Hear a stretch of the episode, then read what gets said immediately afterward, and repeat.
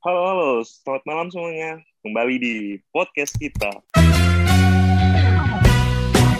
Uh, kali ini, malam ini kita mau ngebahas sedikit lah tentang teknologi Polri yang baru.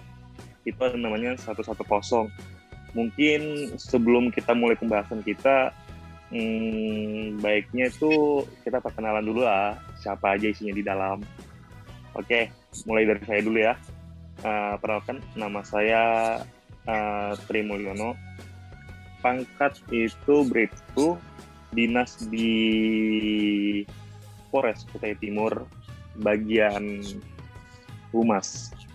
Mungkin uh, setelah ini ada teman saya berempat yang bisa memperkenalkan diri. Ayo, mulai. Wisnu. Oke, uh, nama saya Muhammad Wisnu, pangkat Bribda, dinas di BTK Polda Kaltim. Uh, saya uh, teman bersama teman saya ini ada Rizky Aditya. Silakan Rizky perkenalan diri terlebih dahulu. Ya, perkenalkan nama saya Rizky Aditya Perdana. Pangkat saya Bribda. Saya berdinas di BTK Polda Kalimantan Timur. Terima kasih. Oke, selanjutnya ke Abdul Muiz. Oke, terima kasih sudah dikasih waktu untuk memperkenalkan diri pada podcast malam ini. Perkenalkan nama saya Abdul Muiz. Saya berdinas di Inspektorat Pengawasan Daerah di Polda Kalimantan Timur. Untuk saat ini pangkat saya adalah Bribtu. Oke, Oke mungkin terima kasih Abdul Muiz mungkin selanjutnya dari abang kita yang terganteng teman saya yang terakhir ini ayo bang Dendi terima kasih bang Ion. Perkenalkan nama saya Dendi Suprapto. Saya berdinas di Direktorat Lalu Lintas Polda Kaltim. Untuk saat ini berpangkat Brigadir Polisi. Terima kasih. Kembali ke Bribtu Ion silakan. Terima kasih bang Dendi. Oke mulai ya podcastnya kita malam ini ya. Yang kita bahas uh, aplikasi terbaru Polri nih. Aplikasi 110 tahu semua kan jadi uh, untuk aplikasi 110 ini merupakan terobosan terbaru dari program program prioritasnya Kapolri yang terbaru. Bapak Jenderal Listio Sigit mungkin uh, untuk lebih jelasnya bisa menjelaskan untuk Bribda Wisnu untuk aplikasi 110 Oke, uh, teman-teman semua, ini adalah kabar baik untuk masyarakat Indonesia, untuk para pendengar sekalian. 110 sebenarnya 110 ini sudah hadir uh, beberapa tahun lalu sejak polisi zaman dahulu, tapi di sini 110 yang hadir pada saat pada saat ini lebih efektif di mana untuk wilayah Balikpapan sendiri 110 itu ditargetkan oleh Bapak Kapolda Kalimantan Timur setelah masyarakat meminta bantuan kepada 110 personil yang ada di lapangan itu wajib mendatangi minimal 10 menit. Minimal uh, maksimal maksudnya maksimal 10 menit uh, untuk mendatangi TKP Nah, saya sendiri sebagai operator operator 110 dan juga sebagai teknisinya, saya sudah pernah mencoba. Ketika saya lepas dinas di rumah saya terjadi keributan nih di depan di depan rumah saya terjadi keributan. Uh, saya coba telepon 110 nih sekalian saya mencoba experience-nya. Uh, masyarakat gimana sih mencoba 110 saya sebagai masyarakat pada saat itu. Saya lapor ke 110 Pak tolong ada uh, mau ada keributan nih di depan rumah ada uh, warga yang ingin tawuran bawa stick baseball sekitar lima orang. Setelah saya nelpon itu ajaibnya nggak sampai lima menit petugas patroli pakai mobil udah datang. Entah gimana caranya itu petugas patrolinya. Nah terus nih uh, mungkin Mas Riz, uh, Bribda Rizky ini mau uh, jelasin keluhannya nih. Apa sih keluhannya selama menjadi operator 100? Kalau saya sih selama jadi operator keluhan saya mungkin ada yang nelpon iseng. Uh, kalau Mas Rizky apa nih? Oke, jadi tambahan dari Mas Wisnu terkait 110 eh, keluhannya untuk semua masyarakat Indonesia khususnya di Balikpapan dan daerah Kalimantan Timur untuk lebih bijak menggunakan nomor 110 eh, yang diluncurkan oleh Polri kepada masyarakat untuk tidak menggunakan sembarangan nomor 110 karena nomor 110 adalah uh, respon cepat dari Kepolisian Republik Indonesia untuk melayani masyarakat, melindungi, mengayomi dan melayani masyarakat. Uh, kemudian di 110 sendiri sudah bisa menggunakan beberapa provider yaitu seperti uh, Simpati uh, dari Telkomsel, kemudian XL, AM3, uh, setelah itu Kartu Tri. Jadi masyarakat uh, langsung bisa melaporkan uh, melalui uh, 110 menelpon ke ke 110 untuk direspon oleh personil yang ada di Mako kemudian langsung memerintahkan anggota yang di lapangan untuk bisa bergerak cepat melayani masyarakat. Mungkin Mas Wisnu ada yang mau ditambahkan lagi? Nah, ini kan uh, curhatan daripada operatornya ya. Mungkin kita minta curhatannya dari petugas lapangannya nih, Bang Dendi. Bang Dendi kan dinas di Direktorat Lalu Lintas.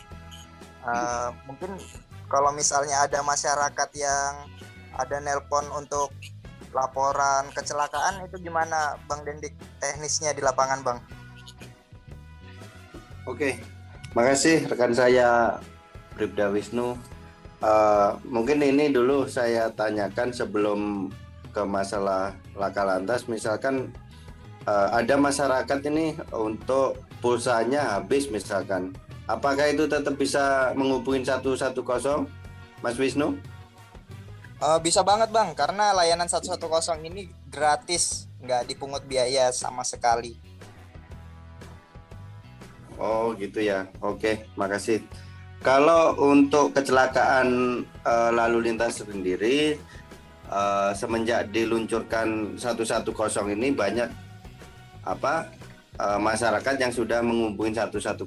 Kalau di uh, jajaran kita di lapangan uh, maka dari operator itulah yang menghubungin uh, anggota kita yang di lapangan melalui uh, HT. Jadi anggota yang di lapangan sigap datang ke TKP. Gitu Mas Wisnu. Oke, mungkin ada lagi yang mau berbagi kisah atau bercerita atau bertanya kepada kami saya operator saya atau yang petugas lapangannya? Saya no, saya no. Saya mau nanya sedikit nih. Mungkin okay. ada beberapa pertanyaan lah buat operator-operator 110. Ini mungkin mewakilkan dari pertanyaan masyarakat nih uh, untuk program uh, kosong ini sudah berjalan berapa lama sih, Mbak? Oke, uh, untuk program 110 ini efektifnya baru satu bulan ya, karena baru di launching oleh Bapak Kapolri, di relaunching uh, dan di Polda Kaltim juga untuk pemenuhan personil yang mengawaki uh, personil lapangan yang mengawaki 110 itu baru terpenuhi. Jadi ini baru efektif dalam satu bulan. Oh gitu nih ya. Terus no, misalkan nih uh, untuk masyarakat Indonesia khususnya kita nih ya di Kalimantan Timur. Misalkan uh, ada masyarakat di Kalimantan Timur nih, kayak di Kutai Timur, di Sangatta, di Sangatta, itu menelpon 110, itu bisa langsung nyambung ke Sangatta kan, misalkan ada kejadian pencurian nih, ada kejadian pencurian di daerah Sangatta Utara. Terus menelpon 110 apakah itu bisa dilang disambungkan langsung ke operator 110 di Sangatta di kantor Polres Kota Timur? Ya, uh, ini mungkin pertanyaan yang lebih teknis ya. Jadi uh, untuk teknisnya untuk Telkomsel uh, sudah sangat bisa tersambung oleh comment center di Polres Kutai Timur. Namun untuk provider lain uh, kadang tersambung, kadang tidak karena memang di dari provider lain ini uh, sedik, sedikit ada harus ada kendala teknis yang harus diperbaiki oleh vendor terkait 110 jadi mungkin nanti ke depannya pelayanan 110 ini akan lebih sempurna lagi Oh, jadi begitu nih ya. Ini kan banyak pertanyaan dari masyarakat kan, Bu. Jadi saya sampaikan di sini sekalian lah supaya uh, menginformasikan ke masyarakat-masyarakat khususnya di wilayah Kalimantan Timur uh, untuk program kerja di 110 ini.